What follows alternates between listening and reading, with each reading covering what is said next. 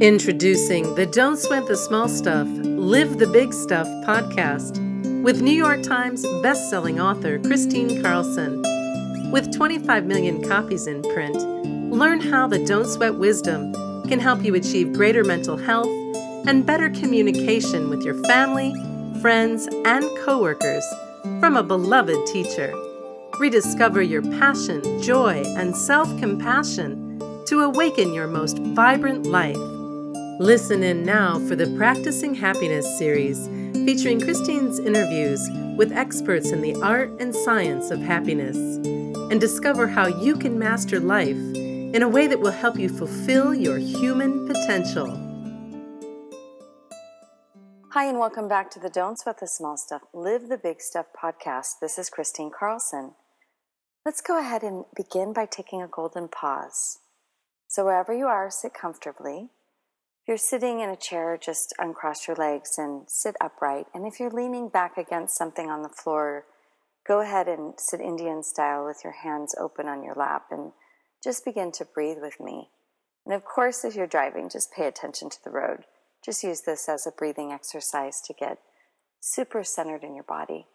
All right, so let's begin. Go ahead and take a deep breath in through your nose, and as you do so, allow your chest and your belly to fully expand, taking in the maximum amount of oxygen. And as you exhale, just let go deeply. Even let out a sigh. Just let go. And as you breathe in, breathe in golden sunlight all the way to the top of your head, to the tips of your fingers and your toes pure golden sunlight to every cell of your being. And as you exhale, just relax and let go. And this time, as you breathe in, breathe in love. Pink, yummy love throughout your whole body, into your heart, into your core, into your chest, expanding in love filling with love. And as you exhale, go ahead and let go of fear, let go of any tension you feel. Allow your shoulders to drop, your hands to be heavy, and just let go. This time, as you breathe in, place your hand on your heart, activating your heart, opening your heart, and just spend a moment thinking of just one thing, one simple thing to be grateful for that you feel grateful for. Could be just taking this time, this breath for you.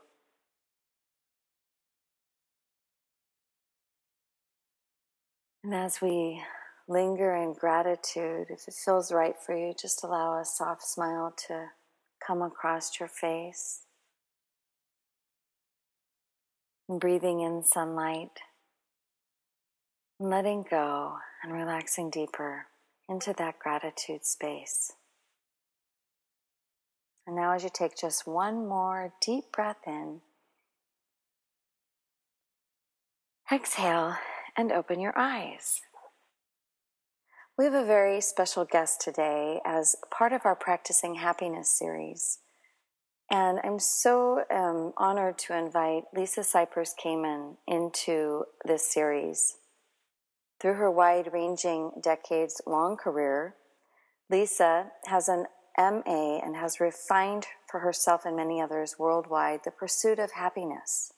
Documentary filmmaker, positive psychology coach, author, syndicated radio show host, and lecturer, Lisa is first and foremost an expert in the skill of harvesting happiness, even under life's most challenging circumstances.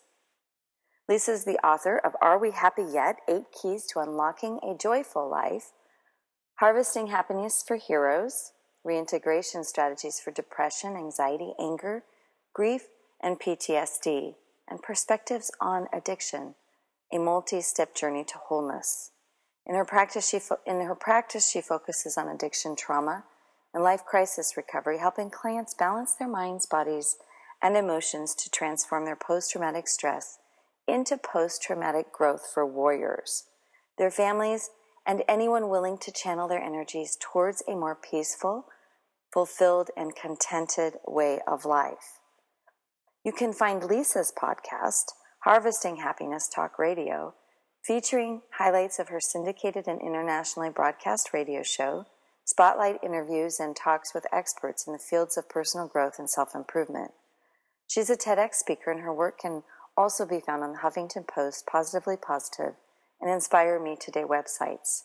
Lisa lives with her family in Southern California. Welcome, Lisa. I'm so happy to speak with you. Hi. Hi. How are you doing? It's Hi. Very... I'm happy to be with you. Yay. well, I just want to thank you for coming on again. I just want to let you all know that I had a really off day not long ago. I we did this interview and I invited Lisa on and I had to actually do something I've never done before and I had to call her back and say, you know, I just I feel like that was so off that I would love to do this over again. Can we have a do-over? And she was so gracious to say yes. So here we are. oh, I'm glad, I'm glad we got to do it again. We got to spend more time together, and that's a good thing. So I'm grateful too. Yeah, so you know, let's let's begin there because let's let's talk. We talk so much about happiness, and let's talk about those off days that we have. You know that there are days where it doesn't matter. You know how much you know about how happiness, how much you are happy most of the time. But the reality is, is that we all do have off days. And this is where I love this whole series about what it means to practice happiness because happiness comes easy on the days that we're feeling like the joyride. And happiness doesn't come so easy on those off days. So I want to start there with you, Lisa. Like, what do you do in your personal life, first of all, to harvest more happiness? And, and what do you practice? Like, how do you get yourself back on track more quickly on those off days? Oh, these are great questions.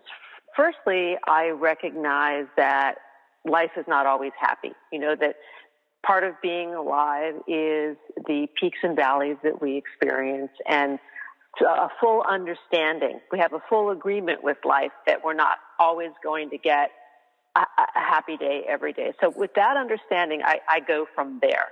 Um, and because I come at positive psychology work and my approach to working with clients a little bit differently in that I am a former rep- depressed person. So I have organic clinical depression in my my bloodline and I have in the past experienced some very rocky periods in my life where I was really immobilized by depression. And once I um, gained an understanding through therapy, through study, through going back to school to get my degree in psychology, I began to really understand fully that it's our relationship to the events that happen to us that affect our emotions. Yeah, I so agree with that. And I would even say that it's our relationship to our thoughts about the events that happen to us that truly affect our emotional wellness, too. I, you know, I would agree. And it's funny, I, I often tell people you should not necessarily believe everything that you think, see, and feel. Yeah. you know, because the choir is very chatty, you know, the choir that lives in each one of our minds. It's very powerful. And because the brain does have that negativity bias pre-wired into it that is very primal. It's very reptilian. And it, you know, it goes back to the caveman days where it's, you know, um, kill or be killed, always being hyper vigilant and alert to keep oneself safe. Well, we don't have the saber-toothed tiger necessarily running after us today externally, but we do internally. That response is still there. Yeah. And it's so outdated, isn't it? like it you is, said, it it's is, like but the, we don't but have the, the saber-toothed yeah. tiger running after us. It's a very outdated response yet. We it's it's something that we all have to understand and be aware of when it shows up for us and it and it shows up for everyone. Oh my gosh, of course. You know, we are an, we are an overworked, overstressed, underrested, undercared for society. It's um it's crazy. You know, we, and I think one of the um, best parts of what we're learning today in self improvement and, and, and personal transformation is that we really have more control and dominion over our lives than we believe ourselves to possess. Because we have control and dominion over the choices that we make on a moment to moment basis. And that's why yes. what we practice in our lives really does grow stronger. And so, what, what are some of the key life practices that you teach and that you bring people to to help them get back on on their off days? You know, because I always say that it isn't that we're happy all the time and it isn't that we're going to ever stop experiencing lows, but it's the distance. If you can shorten the distance between your low and getting back on track to what feels right and true and when what feels good in your life then then that's really that's really the key to the longevity of feeling good and feeling happy and so much of that is is what you practice grows stronger in your life and so i would love to just hear like what do you practice and what do you teach people to practice well, I first start with the moment by moment response, if you will. You know, like um, we may not be able to have a, a, a, full good day. You know, let's say we're, we're we're working through something, we have a loss, or we're mourning, or we're grieving, or something bad has happened. We may be only to, may only be able to find a couple of good minutes in the day. Mm. So that's where we start. You know, we, we we sort of take what we can get and then amplify it. And the practices are very, very simple. You know, we've all heard them before. They are, you know, practicing gratitude and awareness for the things that are right with life, um, minimizing while not ignoring the things that are wrong. You know, it's, it's important to acknowledge when things aren't going well, when we can um, exercise problem solving skills to make a situation better, but sometimes we have no power over that situation. So we've got to make the best of, of a bad deal. So there, there's that element. And then there is, um, you know, how we care for ourselves. What is the relationship that we are having with ourselves? Are we sleeping enough? Are we eating enough? Are we exercising enough? Are we getting outside into the sunshine? Are we making time to have some heartfelt connection with those that we love? Are we being of service? Are we using the gifts that each one of us possess um, in service not only to ourselves and those we love, but outside the immediate circle, you know, to make an impact on the world at large and the world around us. And this, that can be done very, very easily. It doesn't need to be even uh, volunteering, although I really recommend that for somebody who's going through a hard time and who is depressed to be of use to someone else. But it can be a tiny act, you know, putting, you know, I, I teach my kids, or when they were little, I would teach them about meter money, you know, to go to some, uh, someone's expired meter and pop a few coins in you know, it, it, it lifts one's mood, little things. Yeah, it really is the small things. And, and I think that a lot of times if you're um, feeling depressed or you're feeling low, then you, you kind of start to believe that that potentially that feeling is never going to go away. And I think this is like sort of the difference between a younger mind and a more mature mind. And and certainly it was the case for me. I remember um, when I was younger, in my early 20s, having these shocking moments of depression and feeling like, wow, this is, this is what my life is right now. And thinking for just that time that this was the way life was because that's what it, how it appeared to me.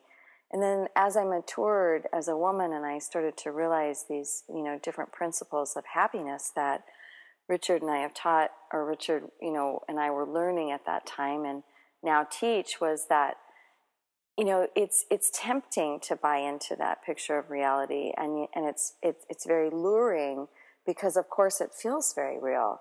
But once you realize that this too really does pass and that all it's really going to take is your mood to elevate just a little bit you know and like you say swing out of that kill or be killed mode and be more into the positive realm and I just heard it recently said that we're 49% negative and 51% positive, and that there's this neutral space in between where we swing. And it's like all you have to do is get yourself to swing to neutral in order to start to feel more positive. And then in that positive state, that depressed feeling that you had really goes away pretty quickly, doesn't it?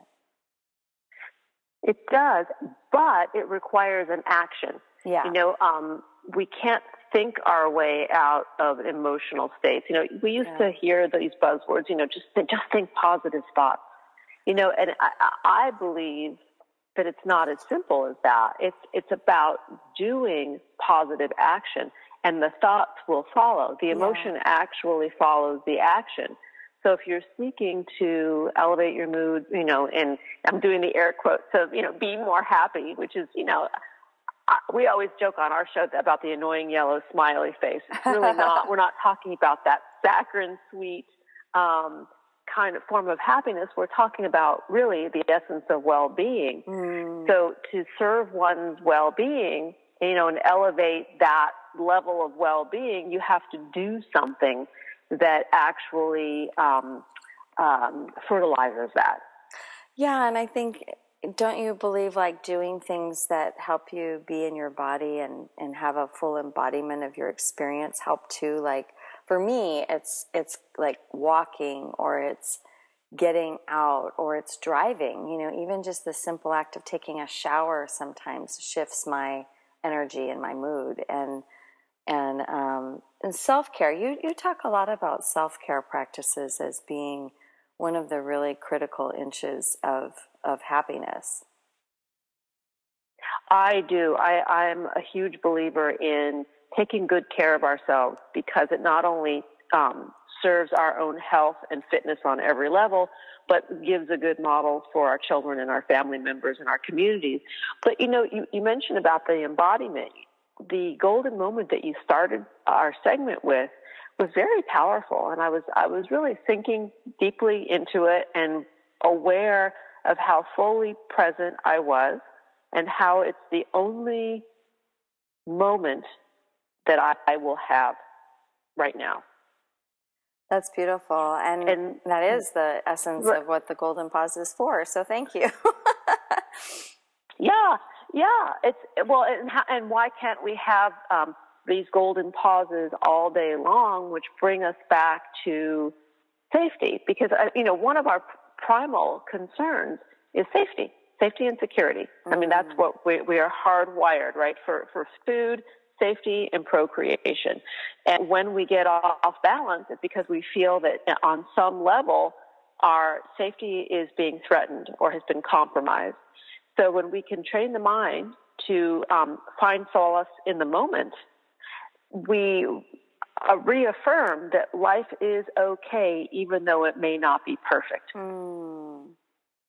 I love that. I love that. And you know what I, I really love about, you know, what you're saying and also practicing, you know, say golden pause or meditation or, you know, waking up peacefully is that even in your conscious state and when you're having conversations and you're in difficult moments in life, when you've practiced going to those places inside yourself, that, you know, really yummy, peaceful, present, embodied place, is so much easier to connect to your breath and even be listening to somebody and be in that place with your eyes open, you know, not going through like the whole structure of the golden pause, but actually creating that golden pause within the structure of your conversation with somebody. And I find for myself, like that's the way to really open my heart and to um, really be present, which is such a principle of practicing happiness. And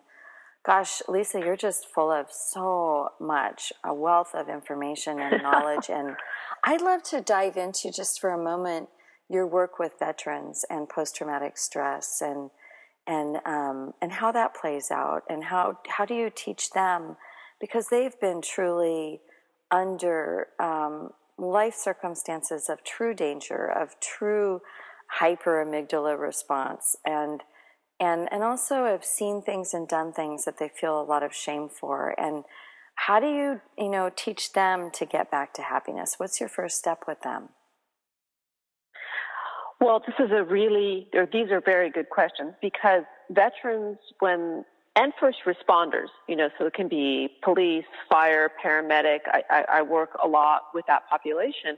And when they first come to me and hear that, you know, I'm a, a positive psychology coach and I'm I'm a happiness expert and I'm I'm brokering in joy, they roll their eyes like, "Oh my god, you want me to be happy after XYZ?" And then you know, you can fill in the blanks of what of what those things look like or could look like.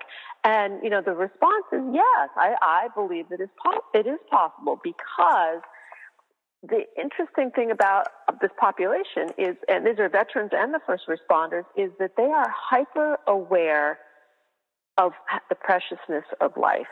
They're trained in mindfulness because it's that mindfulness and the mission that is what keeps them alive. That is so work. true. That is so true.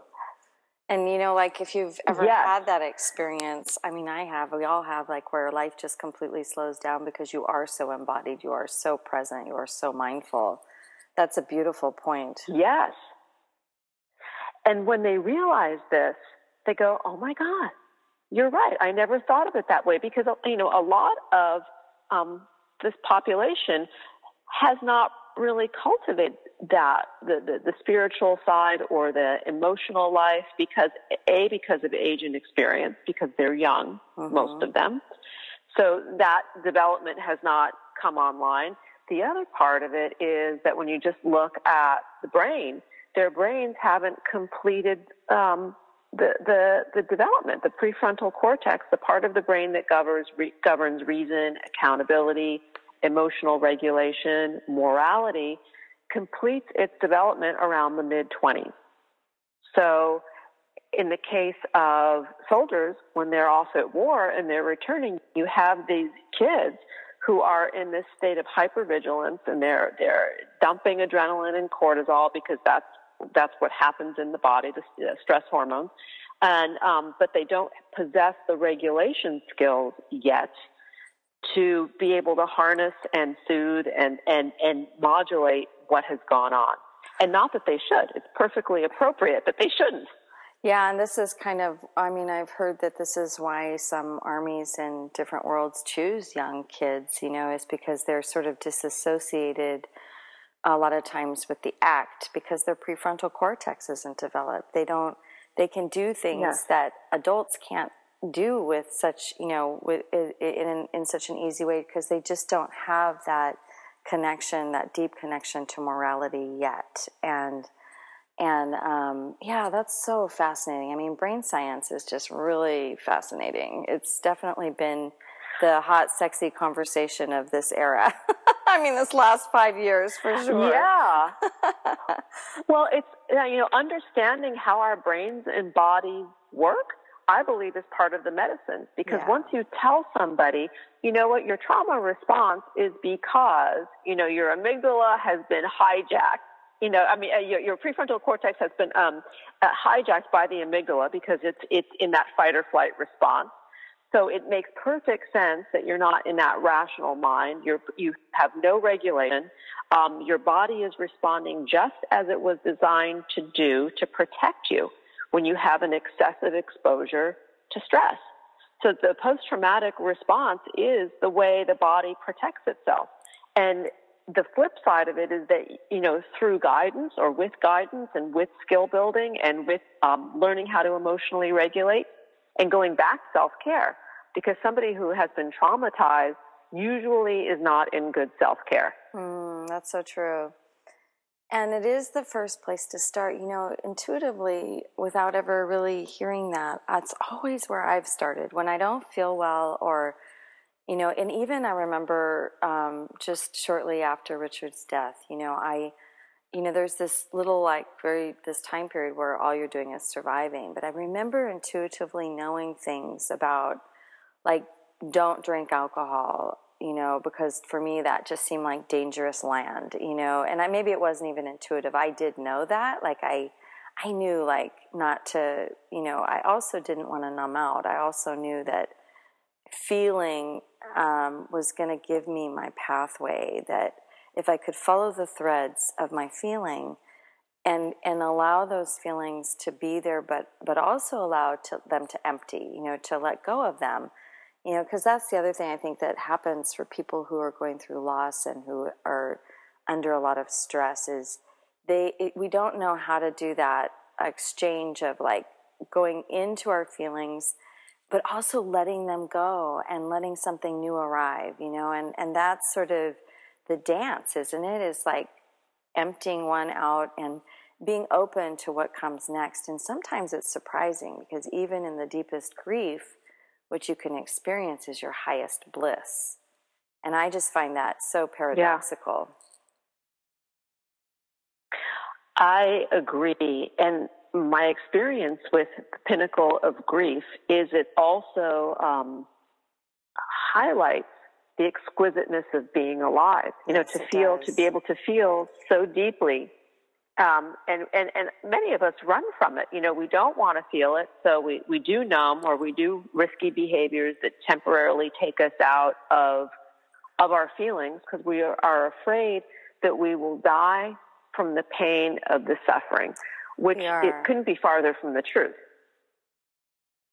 That is so true. That fear of that we're going to die from the pain of suffering. That is so true. Actually, it is so far from the truth because it is the, it is. It, unfortunately, you know, I just I had this um, talk with somebody else recently about the paradigm of suffering, but but the reason why it's a paradigm is because it, it actually it is part of our growth cycle. Is that when we suffer, it wakes us up. And if we're fortunate enough to be broken open to the awakening aspect of it, then it, it does heal us into our next best version of ourselves. And we are able to experience greater joy and a greater feeling of being alive because of that suffering and what it has opened in us. And I think that's the, that's the gray water for people who don't necessarily experience that opening.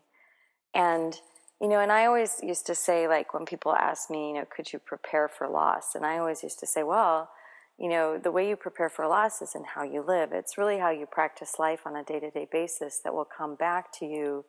And, you, and even though it won't feel like you're practicing the same happiness tools, in some ways you are, because just going back to the self care aspect and what I was beginning to say about my own routine was that just practicing high self care and you know, but gentle, being very gentle with yourself. You know, that's not necessarily the time unless it's your way to train for a marathon. Maybe gentle hiking or, you know, taking in the outdoors in, in a really gentle capacity might be a better choice. And I don't know, sometimes people do um, find their grief is healed through like training hard. It's, it's really an individual process, isn't it, Lisa? I I agree, and you, you had also asked me about my personal um, routine for self care, and I'm I'm a big hiker. I love being out in nature. I um, do yoga. I have the great pleasure of being able to do it on the beach regularly. I, am nice. part of a practice that is on the sand, which is really fabulous. Um, spinning. I love to cook. I love to write. I I love to listen. You know, I, I'm I'm actually in a perfect field because when I'm able to like fully engage and listen, I'm out of myself. I'm out of my head and I'm fully present and holding space for someone else.